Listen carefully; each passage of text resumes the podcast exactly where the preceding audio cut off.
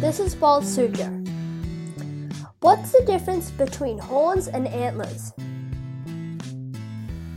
Antlers are paired, branched structures that are made entirely from bone and are shed annually. Developing antlers have a high water and protein content and a soft, hair like covering known as velvet, which compromises blood vessels and nerves. As a result of environmental changes, the antler ossifies.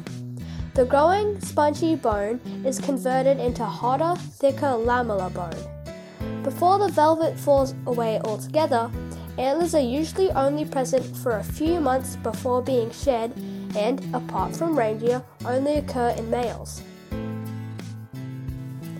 Horns are unbranched, two part structures with a bony core and covered by a keratin sheath, the same mineral found in human hair and nails, which grows from specialized hair follicles. Horns are a permanent feature and, in many species, grow continuously. Pronghorn antelopes are the exception among horned species, having branched upright horns with a sheath that is shed annually. Antlers and horns also have different functions. While antlers are mainly used for mate selection during the breeding season, either to attract females directly or to deter rival males through display or combat, horns are generally used for social dominance, territorially, and anti predator interactions.